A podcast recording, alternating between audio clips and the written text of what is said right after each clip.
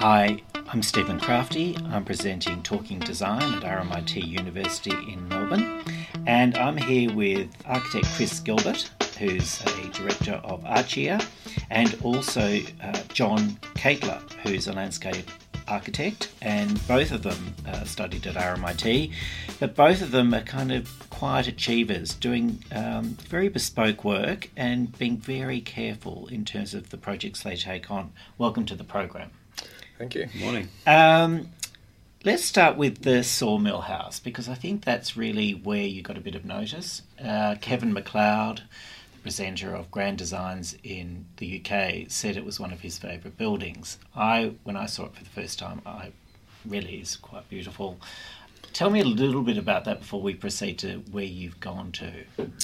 Yeah, so that was a house that uh, my brother and I, Ben Gilbert, um, built together as a project to see what would happen when an artist and an architect kind of collaborate literally like together um, on site. So there was very few plans for that building, and we built it as a conversation between the, the two of us.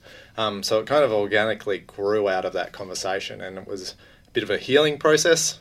My brother and I had a a, a um, interesting upbringing together. so it was a way of kind of reconnecting after he'd spent some years overseas.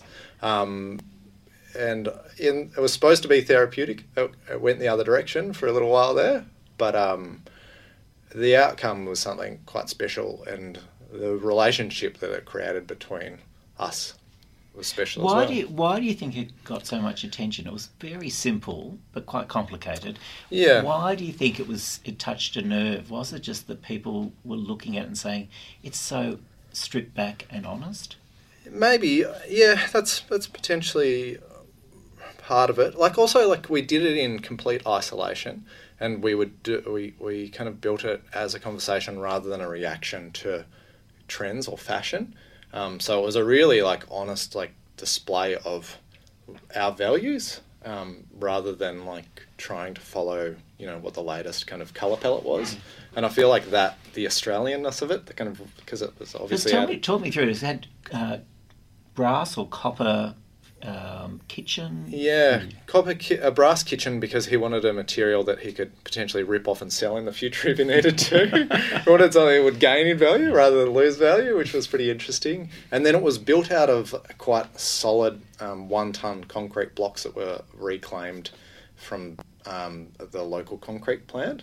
So it kind of had that kind of rustic feel. I think people liked the fact that it was using something that you know would have been essentially like a, a, a waste product. Um, so it was kind of upcycling that, but it also spoke like everything. Everything in it was very textural and rich, um, while being quite crisp. So it was. I think it was that combination of like this When- raw Victorian. Um, Chris and John, when you oh when you, well you create this with your brother, but when Yeah. you produce something as fine as that and won a number of awards from memory, Mm. um, do you kind of expect people to kind of repeat you repeat that style and people get in touch with you and say we want that?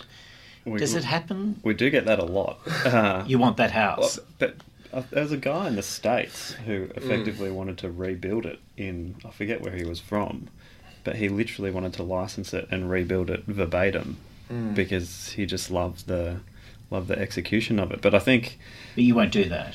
Well, we were open to it at the time. Actually, we were pretty pretty keen, but it, it just didn't pan out. Um, and more because we wanted to document it properly the second time around. Yeah. Um, but I think I think yeah, as Chris is sort of saying, there is a joy in the kind of roughness of the building, but the elegance of the plan. Uh, like those two things like really work off each other. And in the case of the sawmill house, very much the outside was part of the, you know, was a very lovely uh, junction between the interior and exterior where you just kind of found yourself outside. Yeah, it was kind of designed to be like a habitable deck, really. And because Ben loves you know, sleeping under the stars, he's a bit of a gypsy, and uh, was trying to allow for that kind of lifestyle. Um, it's changed now because he has a family and there's four of them living in there. But um, it was, you know, it was tailored for you know, an eccentric artist. And It, it was that- also more like a refined version of the house he already lived in as Yeah, well, yeah. which basically was this openable box. Yeah. It was glazed on three sides. it's a tool sharpening shed And in, with some glass And on in it. summer, it was just one wall. Yeah. Like you just lived in it with the glass Um, open. yeah. So you've done a number of great little projects that I've seen uh, recently. One was a uh, renovation to a, a period home in Coburg. Mm.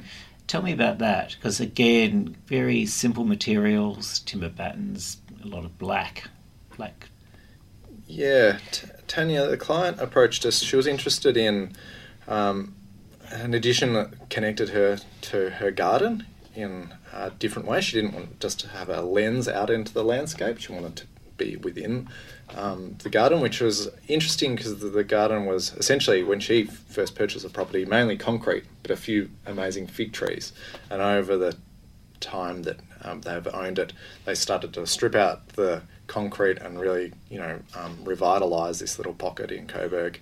Um, uh, so the question then became like, how do you, how do you inhabit that like an urban setting without just creating a lens to that confined landscape or that confined garden?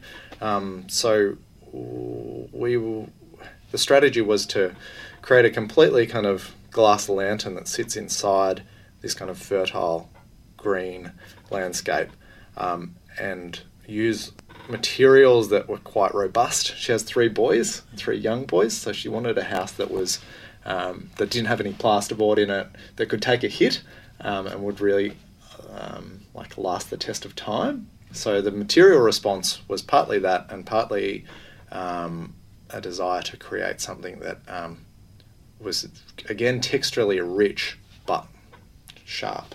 Uh, John, being a landscape architect, how do you approach something like the Coburg House? Do you kind of, you know, do, is it a matter of Chris and his and others kind of creating the form, and then you come in afterwards, or are you there from the outset, kind of working out exactly where you think the structure should be? Oh, I'm I'm very lucky because I I don't have to be the biggest advocate for landscape in the studio, which is great. Um, so I think you know Chris with the sawmill house like already had an understanding of how like landscape and architecture for like a space to be kind of truly transformative. Like those two things need to be in unison. And so you know all of our work relies really heavily on the borrowed landscape and we just try and accentuate the connection between the two wherever we can. And i think that's a great example. Harry house has this really great tie to the existing landscape and then we just sort of tweaked the interfaces. Because there was like the bones of a really nice garden there already Yeah. it's just how you kind of interact inside and outside and how you extend those spaces in summer and Mm. then chris often talks about the idea of inhabiting those spaces you know when you're not sort of either outside or the weather doesn't permit it. So having that kind of you know terrace space or garden space that mentally you know extends the room and is Mm. brought into the kind of the living zone like that makes a, that makes a house feel bigger than it is. And i think that's what harry house does so well. It's a tight little family you know space when you measure it out Yeah. but it feels massive because it's double height and the you know the garden is kind of brought all the way in Yeah. You're you're just finishing, or you've just completed a house in Battery Point in Hobart. Mm. Very strict heritage controls. Hmm. Probably most architects would run a mile if they were if a client rang up from that area because it's almost a no go zone. Yeah, yeah. What was your reaction when you first met the client in Battery Point? For those who don't know it, it it's really is one of the most important uh, heritage areas in Hobart. Mm. What was your thoughts, and what was the house like originally? Yeah, I mean, it's actually the house is really the existing um, cottage is really interesting. It's the old um, milk distribution cottage. Yes. So uh, it's unique as far as it's offset um, either side. The existing building is offset from the boundary on either side to allow the horse and cart to go in one side, pick up the milk, and come out the other. So it was a really unique situation for Battery Point because it's extremely dense. Very Um, tight. very Mm. tight, yeah. And the topography is interesting as well, so that plays with things. But um, this block, offset from either boundary, quite flat because of the horse and cart, um, and quite large, which again is very unique for that area. Um, so as soon as we saw it, we're like, well, we're very fortunate to have this opportunity, um, and we're, you know, it's a real gift to be given an opportunity to execute a piece of work within that area. Um, but from the very beginning, we knew that we it needed to be a hidden house. It needed to be um, completely um, uh, Well, that was a given. You couldn't. Yeah. You couldn't. You wouldn't be able to show anything that was even remotely contemporary from the street. I would imagine. That's it. So it had to be one level, it had to be quite low lying. But what we did then is use kind of existing um, boundary walls from other properties to kind of build right to the boundary, and then all of the um, external space to the building is actually within a courtyard within the house. So we're kind of built to the perimeter, and now the centre is this green, green little oasis, really. Um, Is it still quite a small house? Uh, no, not for two people. um, yeah, no, I think it's probably over, it's over. 200. Yeah, it's well over two hundred. Yeah, I think the extension. Two hundred square meters. Yeah, So think- that's probably an average size family home, but big for Battery Yeah, because I think the Yeah. extension is 180 plus 90 that's or more. 70 or something. Yeah, yeah, yeah. So it's quite. It is quite big. Yeah, Um, it's effectively a four-bedroom house. Yeah, it is. But a very, I mean, we feel very privileged to have the opportunity to build there and con- to contribute something of value that will age. It was really important that we um, designed something that was going to um, age with the place rather than just represent like a piece of like fashionable clothing for a cottage. You were mentioning before, before I talk about this beach house you've just finished in Flinders, you don't look at magazines generally. No. You don't look at social media. No. Um, is it because you don't want to be distracted? And what what's the reason? Because yeah. you know most people do. I, th- I think Look we feel like we don't have a style, which is a funny thing to say because a lot of people probably recognise us like very, very obviously from something like the small mill house and would say, "Oh no, we have a kind of really rugged sort of like way of building," Yeah. which is probably not untrue. But I think we're more interested in building systems and building processes and how our buildings look kind of fall out of that, and Yeah. and almost each one is a like a research project unto itself. And and small mill kicked off this. Um, small mill, sawmill, sawmill kicked off small mill, which is Yeah. another story. But Yeah. We we kind of went through this phase of you know investigating like uh, you know material efficiencies and construction effic- efficiencies, and they get revealed in the building. So It's know, a lot more work, isn't it? If you treat everything like a research project, rather than because a lot of architects, what they do is they develop something that's great, and Yeah. then they kind of feed that through, and you see that example used through a number of Yeah. projects Yeah. because it's taken them so much research and development to get to that point.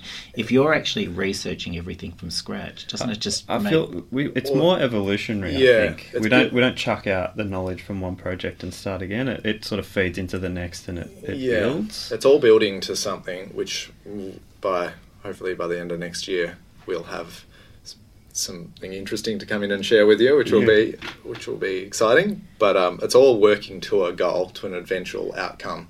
So each project is testing a slight variation of a solution or a methodology, which will result in this thing that we're calling small mill. Do you do you tend to change direction through a project, or you know, so things kind of move around a bit, or is it very much the concept is established from the outset, and then you don't Yeah. deviate from that? I mean, we, we have in the past, uh, but it's usually either been like through necessity because like a circumstance or situation has fundamentally shifted, um, or it could be budgetary. We've had a couple of projects where we've lost builders, you know, all the way right up until the end, and we've had to pivot. But I think generally we're pretty, we know pretty early what we think the best approach is Yeah. and you know materials might change and the engineering solution might change but fundamentally the the idea is is there But I, I just want to go down Yeah. back to the social media um, question for a second. Like, I guess, like, my intuition is, well, my feeling is that if you interact too much with social media and also magazines and things like that, you, you, you do learn a lot, but you also, within that process, you lose the self through that and become a filter for other people's ideas. So then you start. You, Subconsciously, Yeah, yeah. trying to then you start looking at other people's work. Yeah. That's it. And it could just be me or us, like uh, just being very weak, you know, Yeah. and being very susceptible to that. Like that could that could 100% be it. Um, But, But- do you do you look at other buildings then? Like Buildings on- in yeah, real life, you, yeah. you Yeah. will look at yeah, buildings. definitely. And I think then there's there's something. Well, there's something three dimensional about that, obviously, um, and something tactile. And like, I- all the other senses come into it. Like, Yeah. you can't. uh, Yeah, I think that's a great point. Like when you're when when when I travel, I generally want to go to cities and I want to experience like other other great cities and Yeah. other great spaces. And if someone drew the Sydney Opera House for you, you just wouldn't get it. Yeah. But when you're in it and when you're there, like it's it's a completely different thing. I mean, Yeah. I think at the end of the day, it was one of the stories I suggested for a magazine. you know, I, I don't think there's anything really original out there. I think it's just the way you interpret it in a different context and a different manner. Yeah. But, I, you true. know, architecture isn't. It's not like science. We're not trying to create something that's never been done before. No, and it's not the image either. And Mm. but people fetishize, fetishize, fetis- Fantasize. fantasize, The- fetis- uh, yeah, they- Fantasize that there's something. It's so new that we've never seen it before, but Yeah. nothing's really new, Mm. is it? No, no, no. I mean, no, no. I, I And- was in a campus building not very far from here when I was told that first year uni Oh, design is it dead. wasn't me, was Like, it? No, no. But, but it's the same idea that it's all been done before. Like, Yeah. yeah. and and like I, I guess the like the emphasis on the image, which is you know, that's an understandable thing, but it I feel it devalues architecture, and it, and through focusing on that and focusing on that as the outcome, you lose something else. And maybe uh, maybe we're wrong. Like we're not. Um, the purveyors of truth or anything, but Mm. this is our, our, the way we choose to interact with the field is not through the image; it's through yeah, and I think it's a hint probably to what we value um, through our own work, and that is like actually being able to do it. yeah, Because you can you can make a beautiful image, but it doesn't necessarily make for an easy building to put together or one that's great to be in. yeah. And they're the things probably we we sort of try and focus more on, like actually how do you build it, and what's it like to be inside. Yeah. Well, talking That's of being inside, you've just you're about to complete a beach house at Flinders, Mm.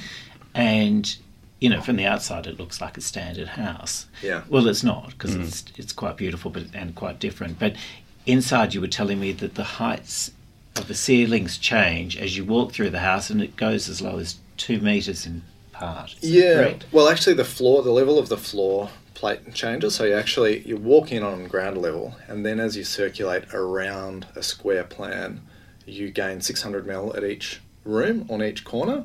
So the ceiling slowly gets closer and closer, and your perspective of a court, of the central courtyard from each of those corner positions changes. So at one, as you enter, you're at grade with the courtyard and looking up into the canopy, and by the time you're in the lounge room, which I call the cubby, you're looking you're Quite tight. yeah quite tight, and you're actually in the canopy of the tree and looking across to the other rooms, and the the kind of um, uh, it was a house designed for two architects who are about to retire, and through conversations with them, um, it became evident to us that they needed a space that um, wasn't just an open plan, kind of beautiful pavilion. They needed. They could do that themselves, really. Exactly. They needed pockets to be themselves. Like there's this idea of the self when you retire, you know, you've gone from, you know, having a kind of busy work schedule and being independent and then you retire to the coast. And if you're retiring to a like a large open plan dwelling, like where's where where is the boundary between you and your partner? Where is the self? Where is the where is the space for the self within that area? So we very deliberately split the program up, and then have separated each of the volumes through landscape. So you, you're aware of the other person in the residence, but it's always through the veil of landscape.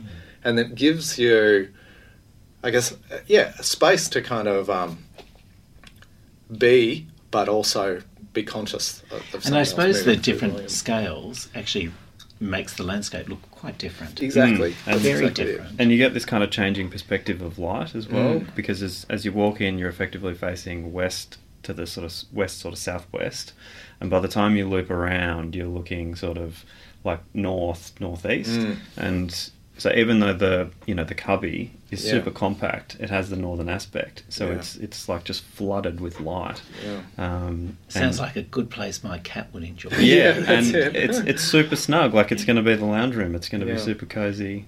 Uh, Again, I suppose it's Mm. also a different way of looking at things because generally what happens, you enter a house, the corridor is quite compressed. Mm. You know that's the entry, and then you go into this big heroic living room where the ceilings are four meters in height, Yeah. and you go, wow. Yeah. Yeah. So this way is actually inverting the process and Yeah. saying, well, look, you can actually have a different type of experience. Yeah, Mm. yeah, and we've worked closely with Openwork um, landscape architects on the Hortus on the courtyard. Um, so over time, over the next three or four years, that will really develop into something quite lush and beautiful. Um, and then because each of the spaces is so focused on that, um, the uh, this idea of time within that building will be something quite interesting as well. How do you share your time? You- You've got an office in Hobart, Mm. doing a number of projects, and also in Melbourne. How do you do? You kind of do you have separate partners in each, and or you get involved in We- projects both across Yeah. both states? So it's one of the things that's probably fairly unique about the way we work in that rather than have, you know, project architects and everyone has a you know pile of projects they manage, we, we literally work over the top of each other on everything, which is uh, sometimes hard because it, it adds this communication overhead that we don't necessarily deal with well. Um, but it does mean that all of our strengths get played through every single project Mm. because you know having someone who's a strong designer but then also a strong documenter or can execute something on site it's, that's just a really rare skill set and to try and find that you know universally amongst all our staff it, that's it's impossible. Mm. so being able to like each of us kind of plug in like where we where we best fit and where we can best add value Yeah. helps the group and then it also sort of helps our projects. So yeah we, we do just work on everything um, and we rely pretty heavily on FaceTime. Yeah, so the, the Hobart studio is uh, doc. They do a lot of the documentation, Yeah. um, uh, and uh, also a fair bit of the site management. And it's it's interesting because like we're very different personalities, um, and it gives Josh, the director in Hobart, a space to be himself and to like have his own time. And I, I feel like although the communication is very difficult, that in itself is Yeah, yeah. worth it. Yeah. You know. Um, Look, yeah. um, thank you so much for coming on the program today. Um, I'll be keenly watching your work and want to see as much as possible. And um, I think, look, that house did make a big impression, the Sawmill House. But I think the projects you're working on at the moment, uh, when they're finished, people really start saying, "Well, look, they're pretty exceptional." So, um, yeah, Thank you. Don't look at, keep not looking at magazines. don't read my stories. we do we do great magazines they're just not architectural and uh, thank you so much for coming on the program. You've been listening to Chris Gilbert and John Kakler from Archier and Stephen Crafti talking design at RMIT University in Melbourne. Thanks so much for listening.